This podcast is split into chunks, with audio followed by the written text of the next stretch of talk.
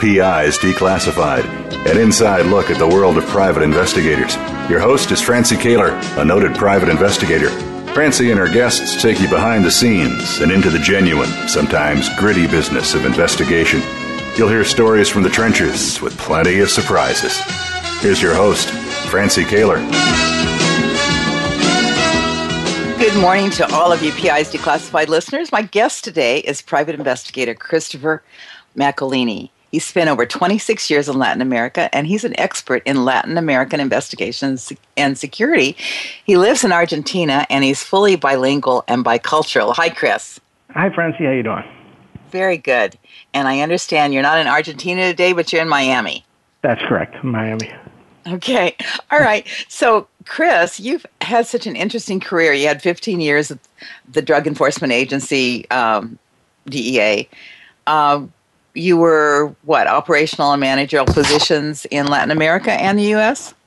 Yeah, mostly in Latin America. Uh, of course, I started off in the U.S. like all all DEA uh, is required to do. I'm actually second generation DEA. My dad was the first DEA agent in Latin America in 1970, and uh, really, yeah, and that that's how I uh, initially moved to Latin America when I was eight years old uh, as a child. Oh.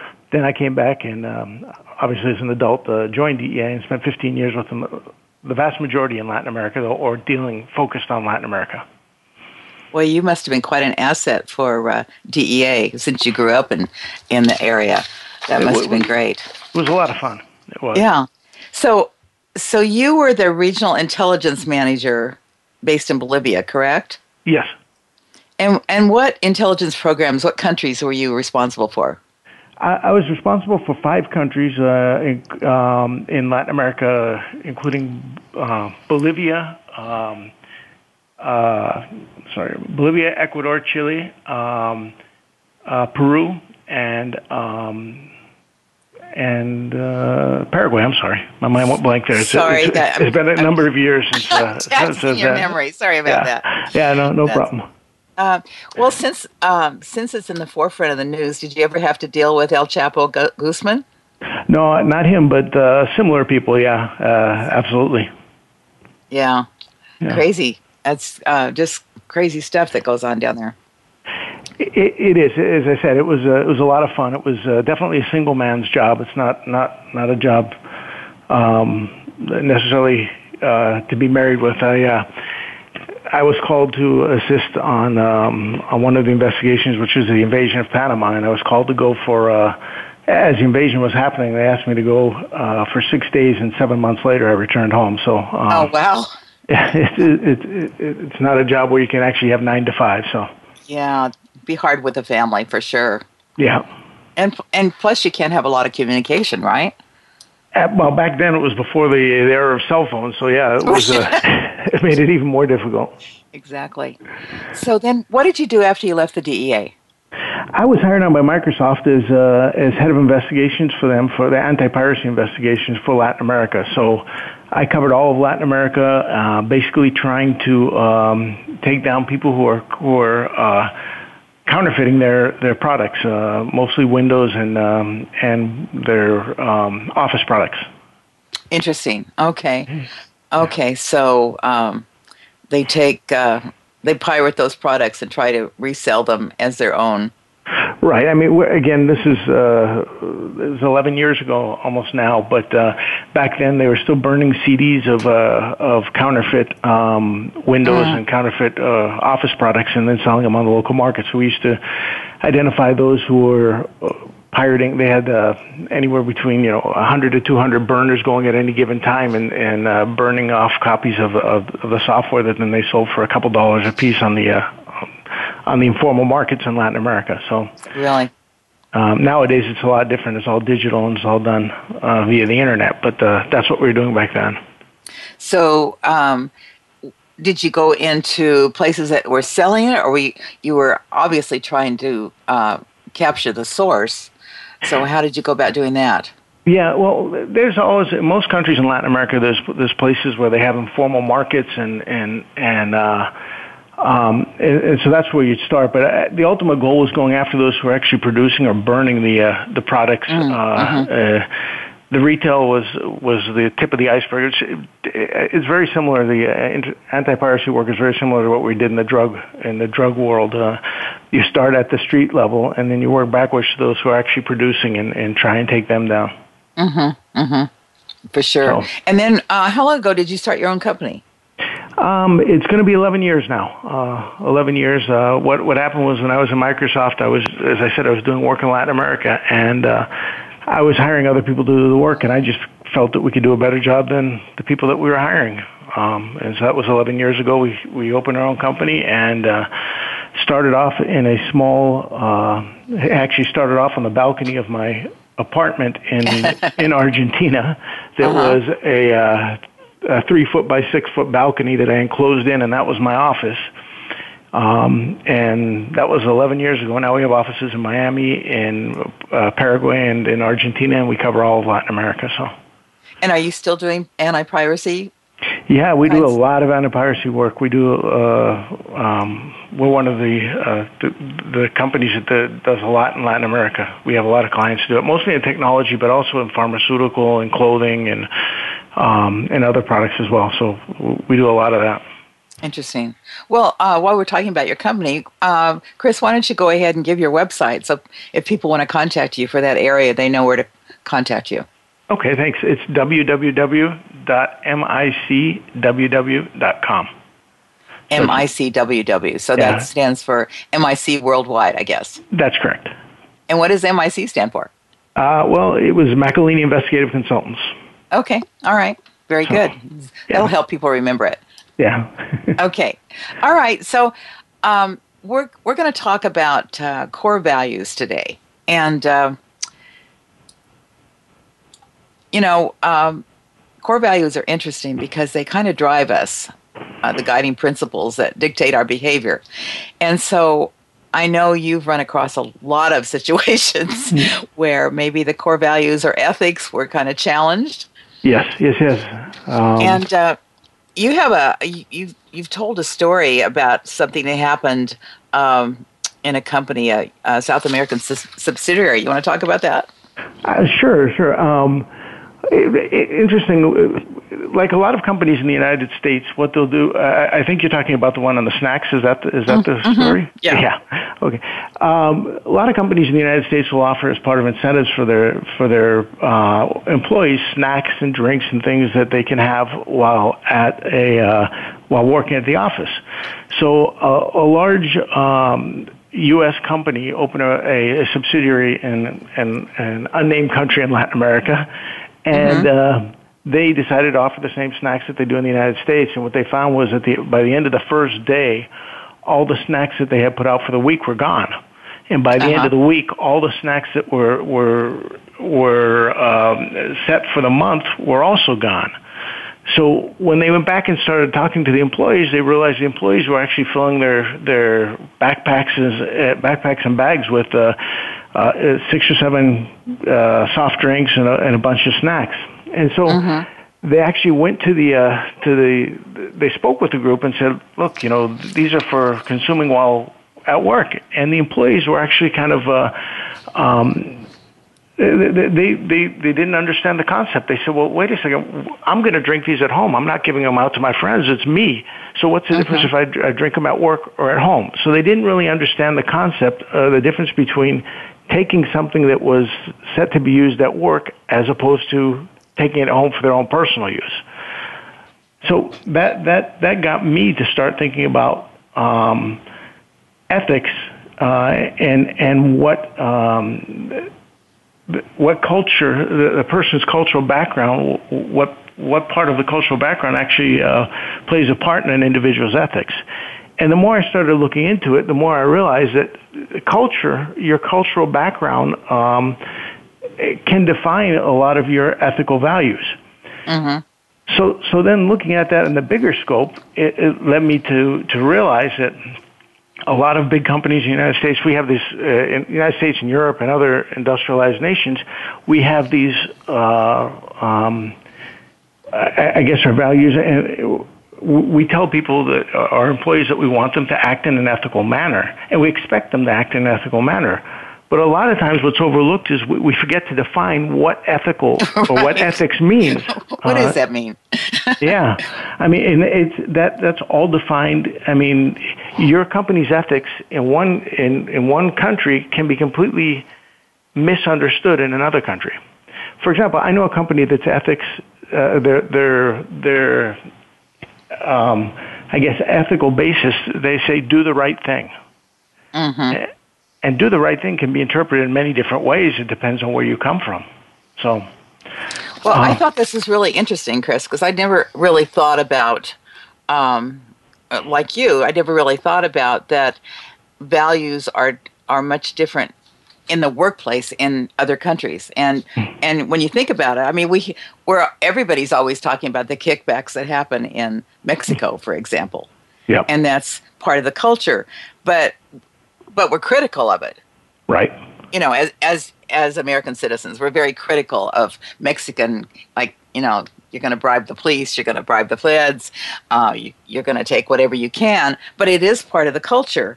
And and i'm sure that's true in many countries.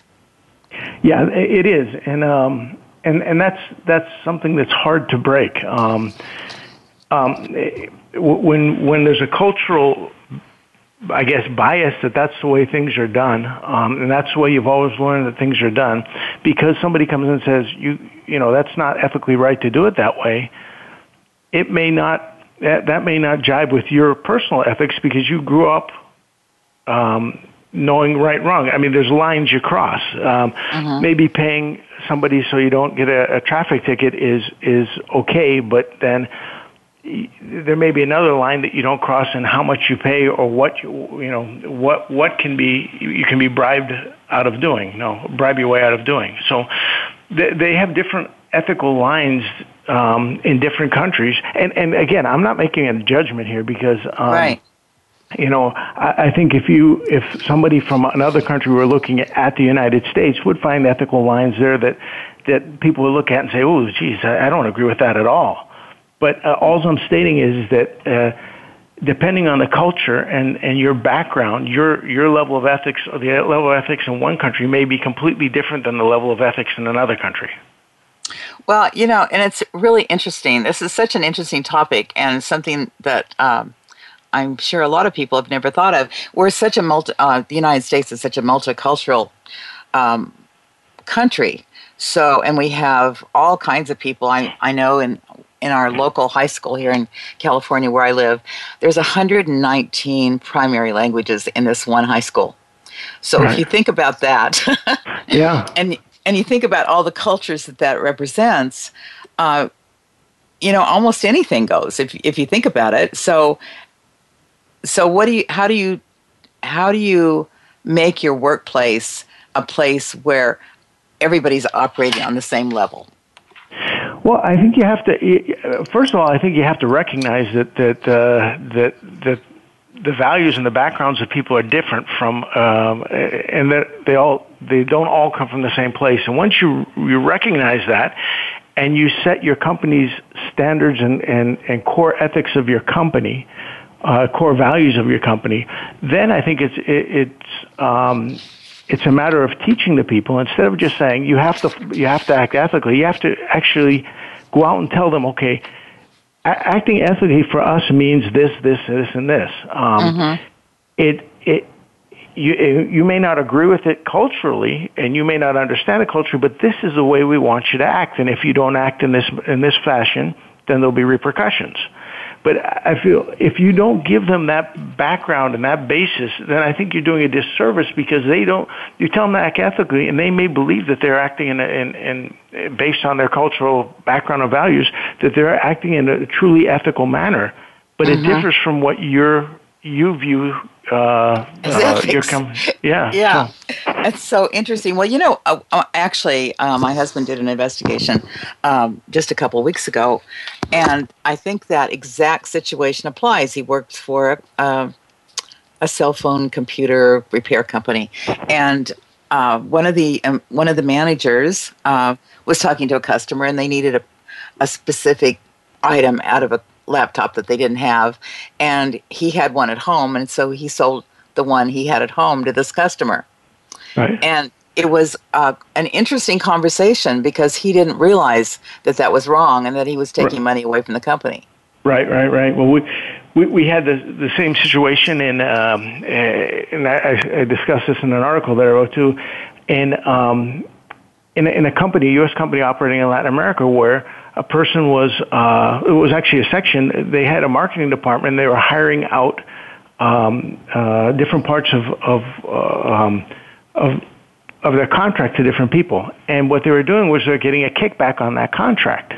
So mm-hmm. they say, I will give you this contract to go build a stand that we need to put in a store, but you give me 10% of it back. So when we found out this was happening, we found out it wasn't just one individual. Initially, we thought it was, the, the company thought it was one individual uh, when we looked into it, it's not not only the whole marketing department; it had the whole advertising department was doing this, and and and a whole uh, a third section of the company was doing it as well. And so we got everybody together, and we actually interviewed them one by one, and they were saying. Well, I'm not taking any money from the from the company. What mm-hmm. I did was I got the best quote from the from the, the suppliers, and and got money back from them. So I did right by the company. I did right by myself. Why am I being penalized for this? And we had to explain that no, if if you weren't taking a kickback from the supplier, then the supplier would be giving a, a better price to the to the to to the company, and the company would be saving money. But they had a real difficult time understanding uh, that concept, um, and it resulted in the removal of the entire the, the whole the three departments from the company. Wow. They had to start from scratch. Yeah. Well, you can. I mean, even just talking about it, you can understand why there'd be confusion. Yeah. Um, you know, who does it harm, really? I, mean, that's, I mean, that's what people are thinking. Well, why does it harm anybody? Right. Know? Right. But uh, ultimately, for, I mean, we have uh, U.S. companies working overseas as well as European com- companies. We have the, the, um, uh, we have regulations that state that we can't operate in an, in what they call an unethical, uh, by our standards in the United States, unethical manner. And kickbacks is one of the things that uh, mm. um, uh, that that are not allowed to occur. So that, that's in contrast with with U.S. laws and regulations, and therefore a U.S. company overseas can be severely penalized if their employees uh, are involved in any type of kickback schemes, particularly if there's a government entity involved. For sure. Okay. Chris, we need to take a quick break. Um, sure. Chris Macolini will be right back after commercial break. This is fascinating.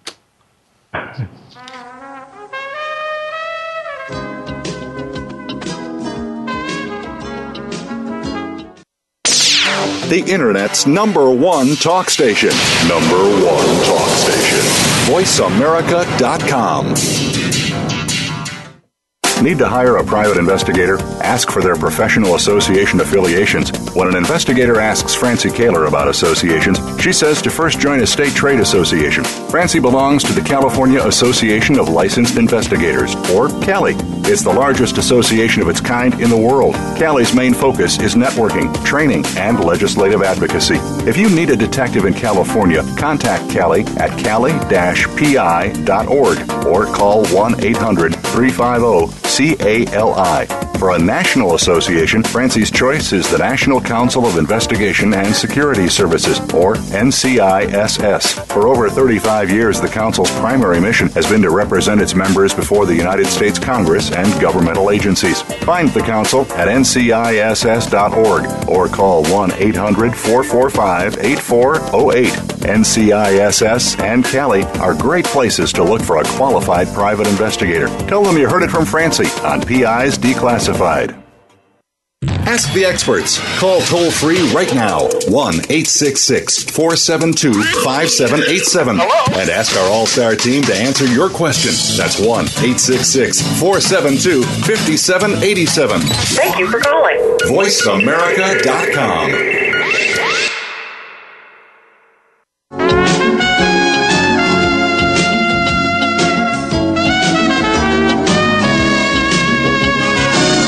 listening to PI's Declassified with Francie Koehler.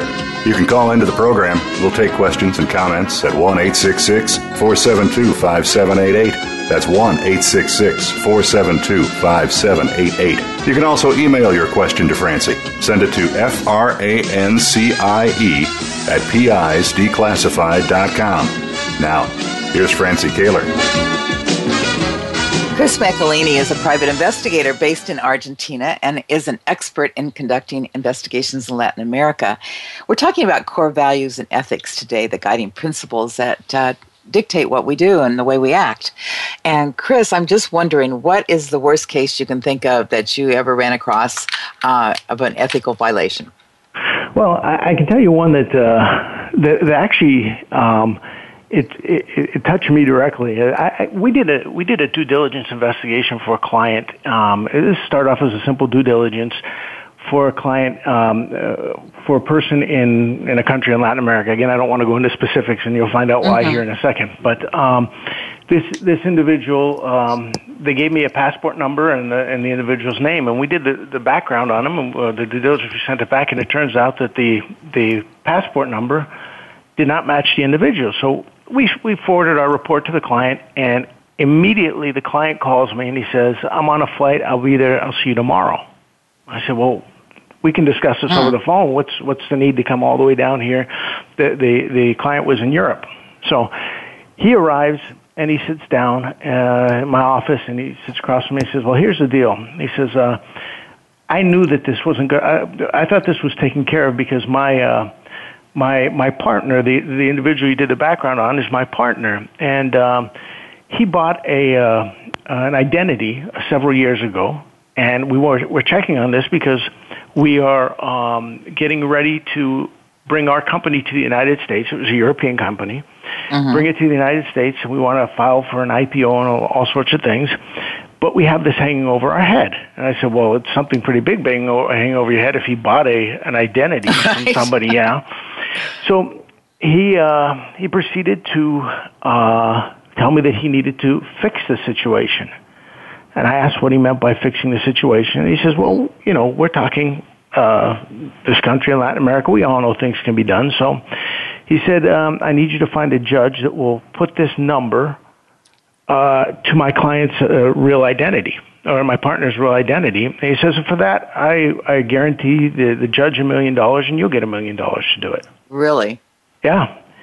And I proceeded to throw him out of my office and told him I never wanted to see him again um, because uh, I, I can just, I mean, obviously that, that went right completely against 100% my values, mm-hmm. my core uh, ethics.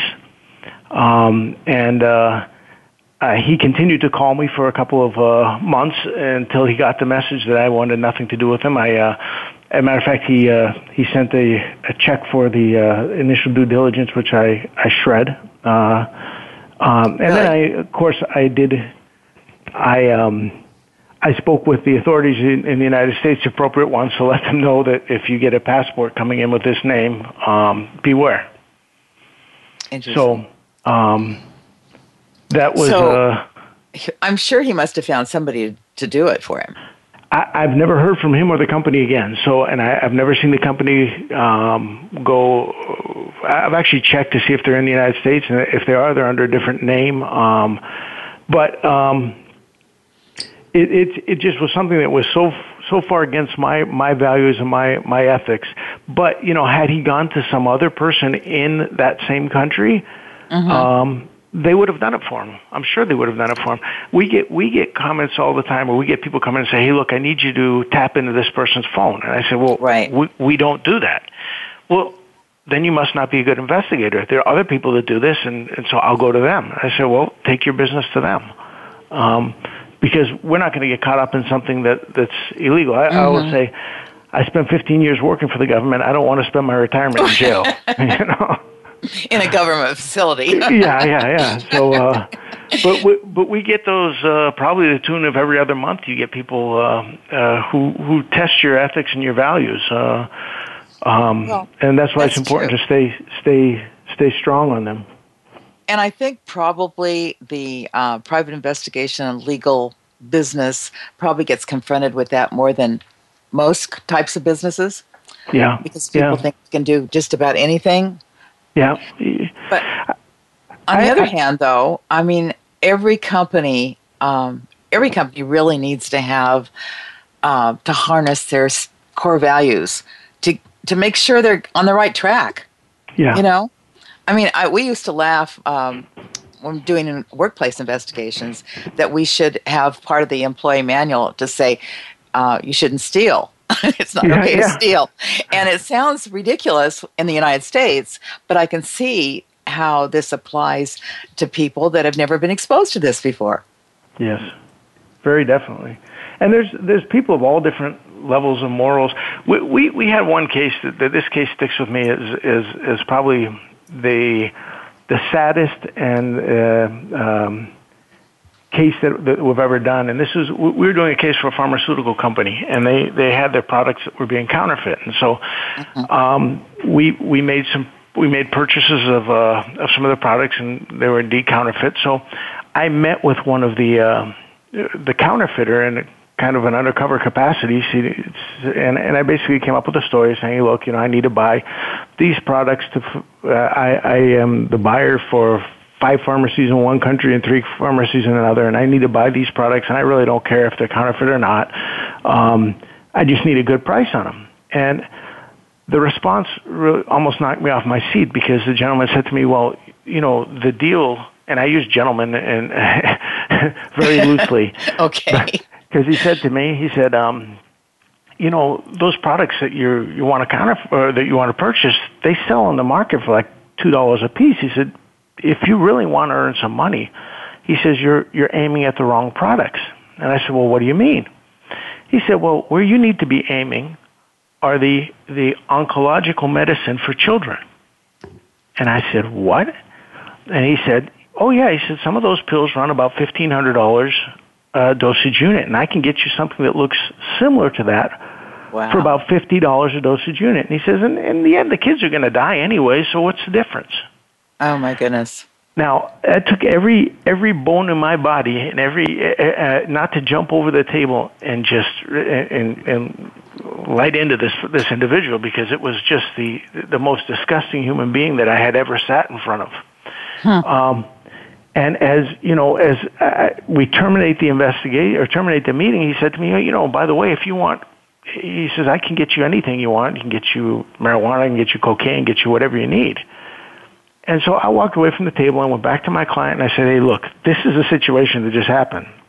Um, and and they said to me, well, my my client said to me, "Look, we don't want to pursue this any further because the other drugs they're mentioning have nothing to do with us. So there's no reason for us to pursue it." Right. So I requested permission from them. I said, "Well, do you mind if I work this on my own?"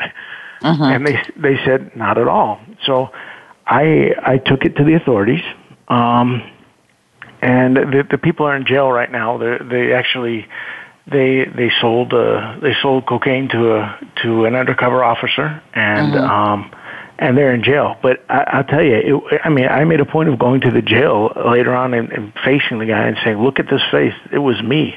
I'm the guy that put you here because I couldn't believe that somebody would would be so low, would go so low as to to to prey on children 1st of all, or on the parents of the children that uh, that you know are working so hard and so desperate to to, to save their kids' lives for Well- anything, and and to have them counterfeit these products.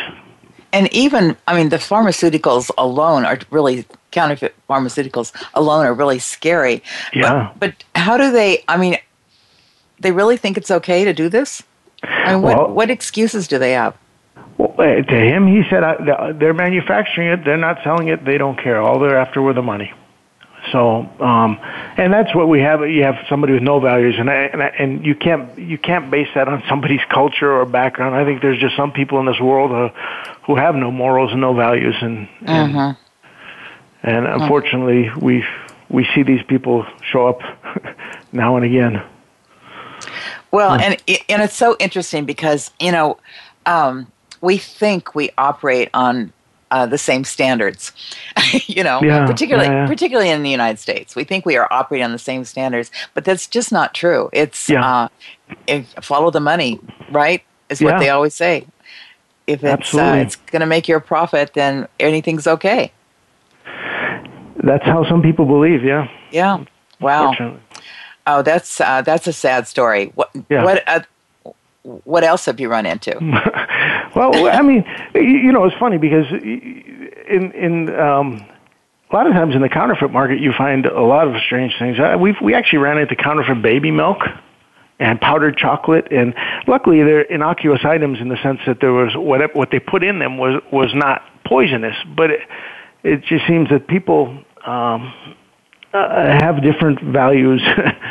um, yeah. and and will knock off anything. But uh, in, in terms of the ethics, I mean, w- w- we see uh, we we see a lot of the kickbacks and a lot uh, in the corporate world, right? Um, a lot of kickbacks right. and uh, and and non understanding of of what companies see as their core values.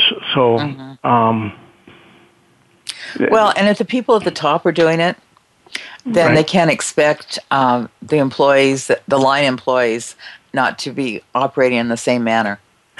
Right, and and part of the thing too is is a lot of times they they you know companies when they open a subsidiary overseas they're far away from their their um, their home office and and so you have a choice to make too. You can hire somebody that's from your from from like your country office and send them over to a new place to run run the uh, the, the new new country to run the new operation, or you can hire somebody locally who would know the the ins and outs in, of of the uh, the local market, and mm-hmm. it's a hard decision to make because on the one hand, um, you really want somebody that knows the market where you're you're moving into, um, so that you can be successful in doing the business there. But on the other hand, you really want somebody who is aligned to your core values and and and ethics in order to uh, to make sure that they're upheld wherever wherever you are overseas.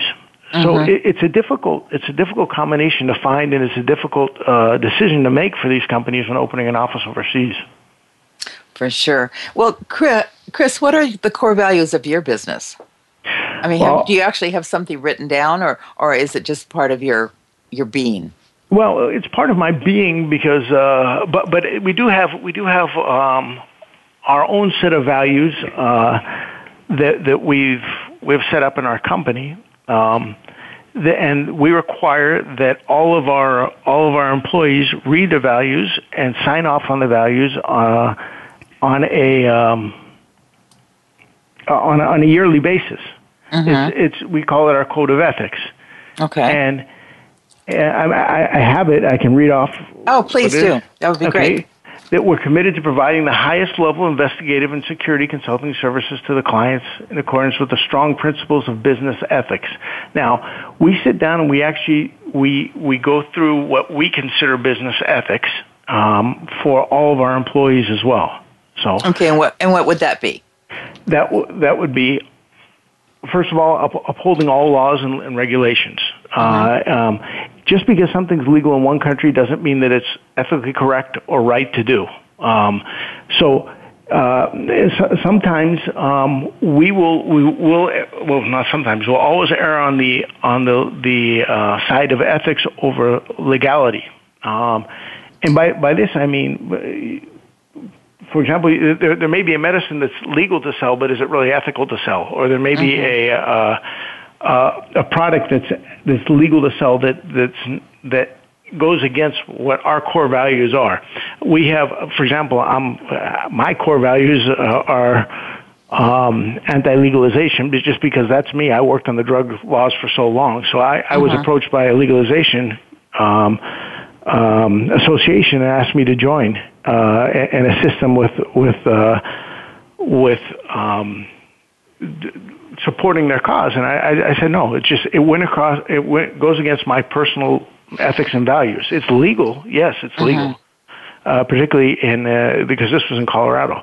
It, it's legal. So you wouldn't be involved with a medical marijuana firm. Yeah, I, I, I, wouldn't. I wouldn't. And, and, again, this is my personal ethics. I'm not trying to make a judgment on anybody else, mm-hmm. but this is me. I fought against this. I saw so many people injured and and harmed, uh, and, and I I just couldn't do it.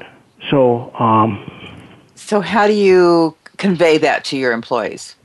Well, uh, first of all, all, all, all investigations that we take on and we do, uh, I mean, I'm the one that, I'm the decision maker on whether we take it on or not. So that, okay. that's easy. It's one simple focal, focal point.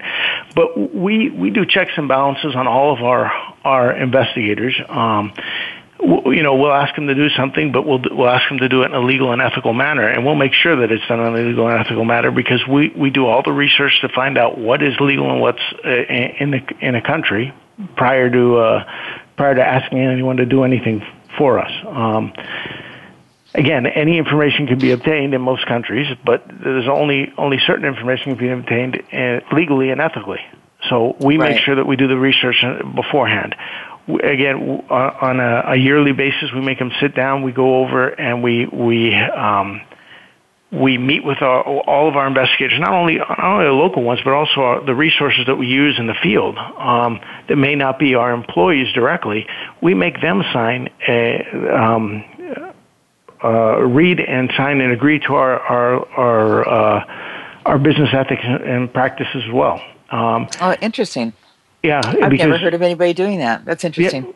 We do, and we meet with them once a year to make sure that they are are doing so. Because here's here's the problem: is is if we don't do that, then if our if our employees act in an, an unethical manner, that may ref, that not only reflect on our company, and you know mm-hmm. you're only as good as as your last job. So if right, you know if you do something that reflects poorly on on your company, you're going to have a problem.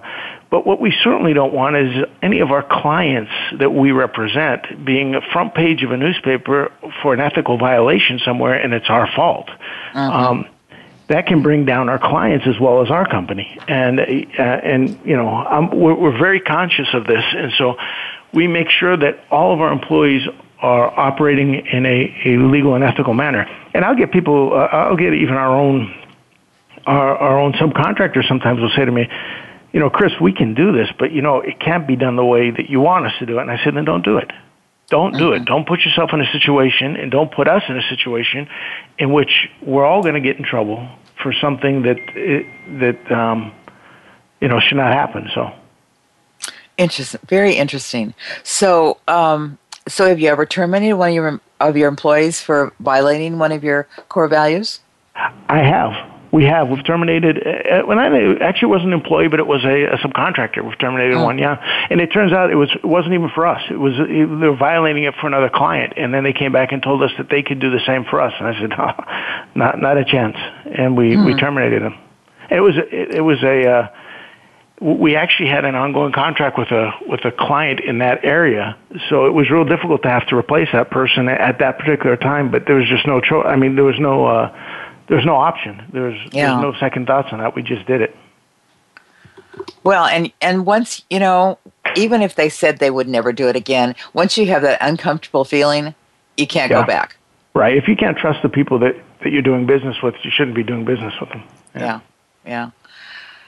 Interesting. So, um, how do you? I mean, so your value, your basic value is uh, ethical practices. Do you have others? Well, you know, we, we need to take a break before we get into that. So yeah. don't go away. More to come okay. from Chris.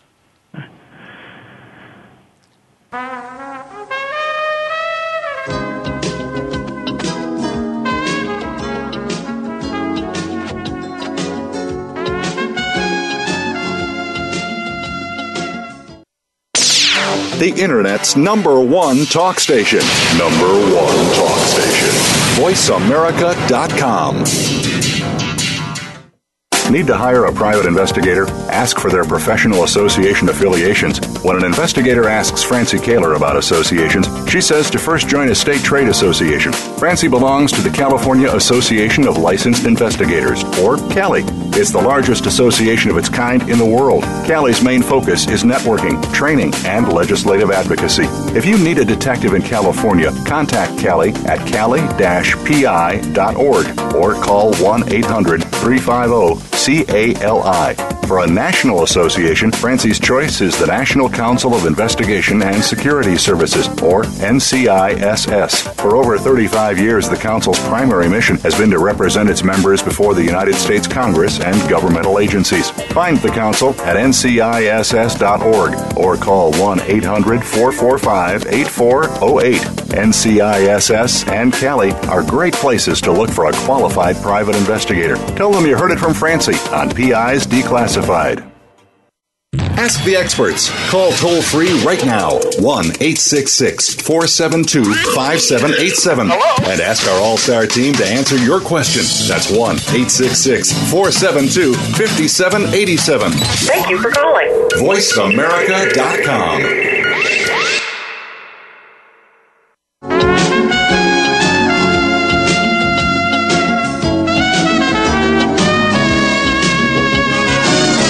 listening to PIs Declassified with Francie Koehler. You can call into the program. We'll take questions and comments at 1 866 472 5788. That's 1 866 472 5788. You can also email your question to Francie. Send it to F R A N C I E at PIsDeclassified.com. Now, here's Francie Koehler. We've been talking about core values in the workplace. Are you displaying negative core values to those who work with you or work uh, for you? Identifying and applying clear fundamental principles to the work we do provides an unwavering and unchanging guide. So, um, Chris, offline, we were just talking about a company that sends um, sends people out to train their investigators. Is this on counterfeiting uh, issues? Well, it's on counterfeiting and other issues, and that, and what it is is uh, this company unfortunately was involved in a big scandal uh, scandal because of an ethical violation.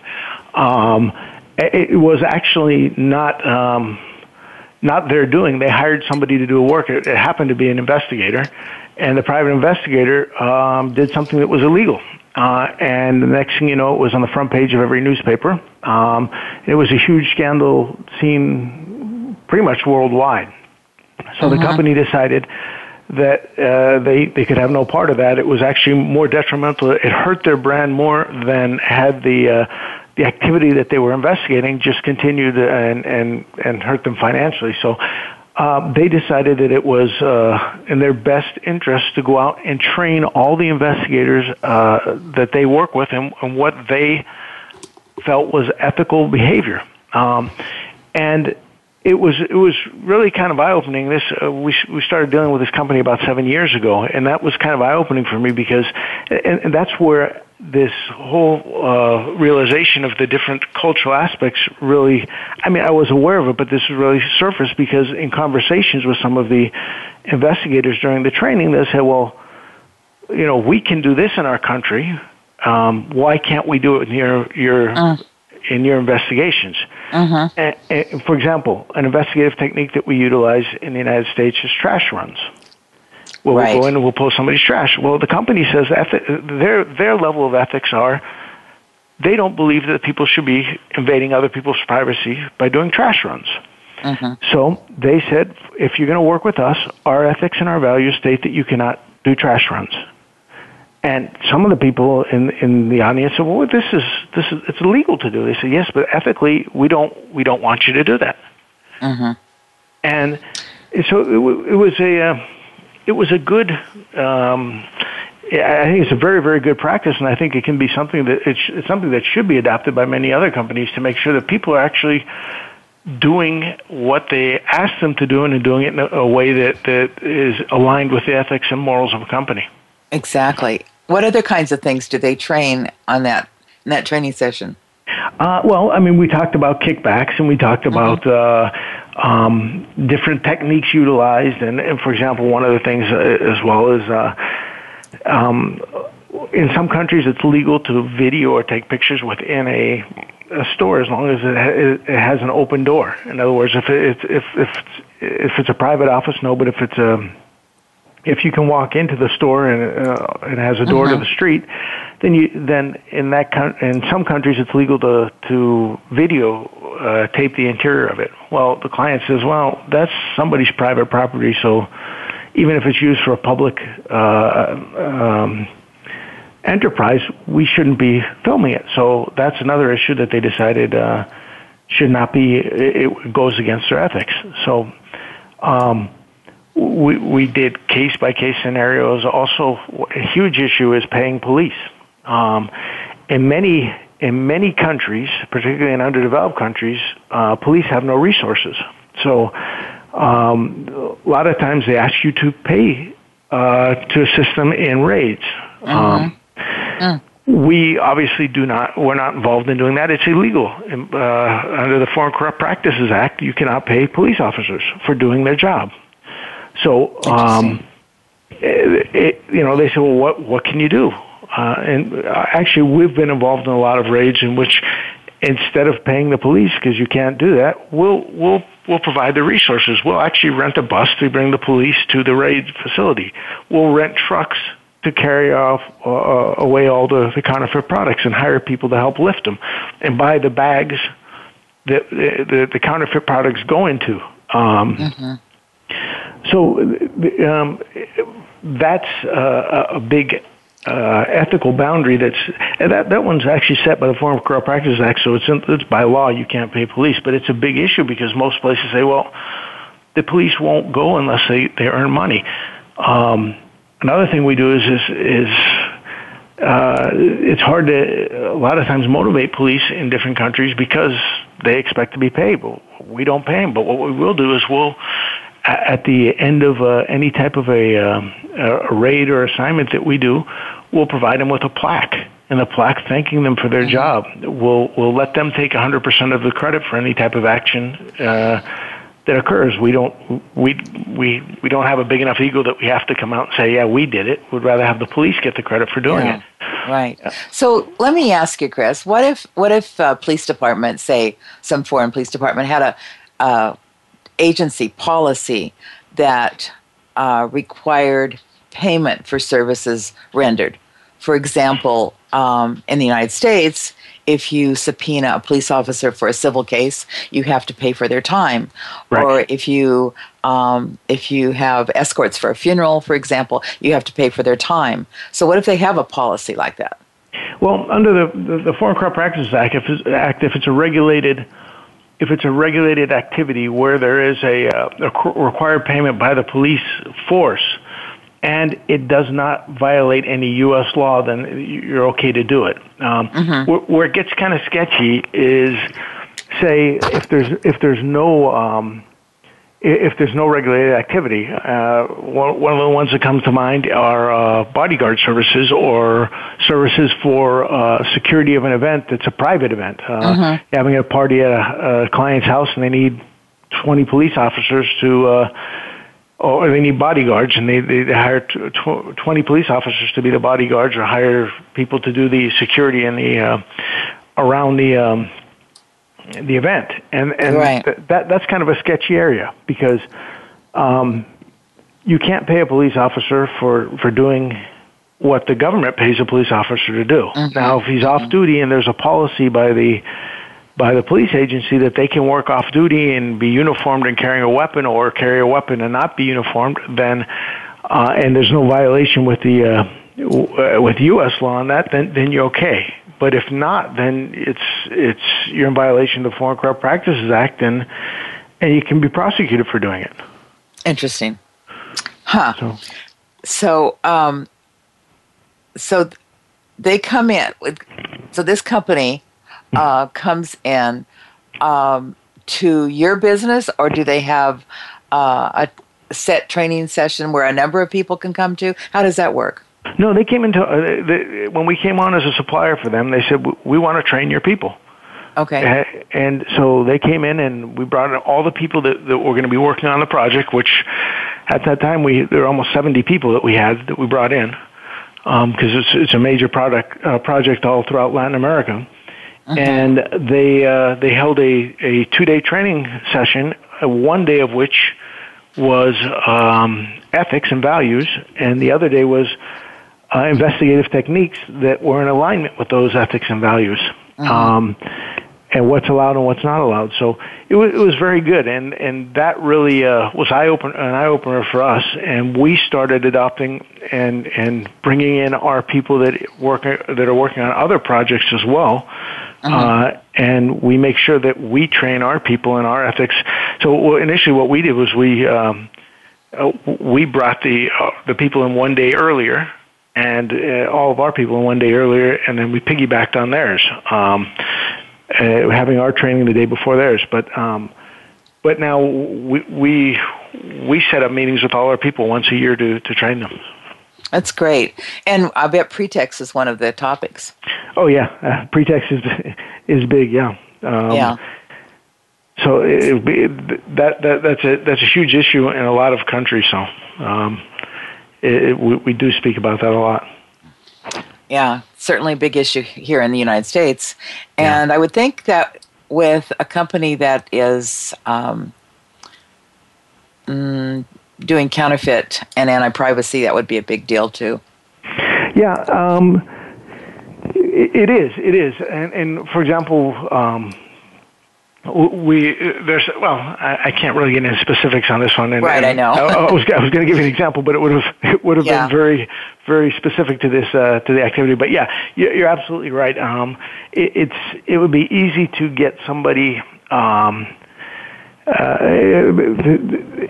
confused to, to actually counterfeit something for you as opposed to uh, going after somebody that's uh, that's um, that's already counterfeiting. So it, it, blurs the lines a bit a lot of times with the pretext, and that makes it um, makes it uh, very dangerous in use for uh, counterfeiting work. So for sure. So, uh, what advice would you have? Um, for a private investigator starting their own company and uh, setting up their um, identifying their core values and setting up their their process. Well, I think you need to start first by examining yourself. What are you willing to do, and what are you not willing to do? Um, and you need to set those those ideas and write them down. I mean, what what do you think is important to you? What value do you think you can you can bring to your clients? Um, and and and and um, what your what your business practice uh, sh- should be like. You need to write it down. You also, also, I mean, one good measure is thinking, you know, whatever you do in work, if it was plastered on the front page of a newspaper the, the following day, uh, would it make you feel good or would you would it make you feel bad? Um, uh-huh. And if there's something that you're doing business wise that would make you feel bad, you might not want to be doing that. You might want to reconsider. Um, right because that, that's what can get you in trouble. But I think once you understand your own solid goals and values first, then you have to develop your business business values around those, um, and, and and then make sure that all your people are aware of them, um, all the people that you work with. Because people, and you know, I'll, I'll bet you that probably ninety percent of the companies across the country do not do that. I agree with you. I, I mean, I can tell you, I did not do that necessarily from the from day one. Um, you know, when you're setting up your own business, particularly in the beginning, you're worried about office space, you're worried about paying people, mm-hmm. you're worrying about all the administrative stuff, the licensing, and everything. And the last thing you're thinking about is, well, my core values. But I think that's right. unfortunately, I think it's one of the first things you should look at. And when we when we sat down and did define them, um, it really went from being us, you know, myself and my partner to being a company. Um, uh, it, that it was a big transition there. That was a trans, transition moment. So.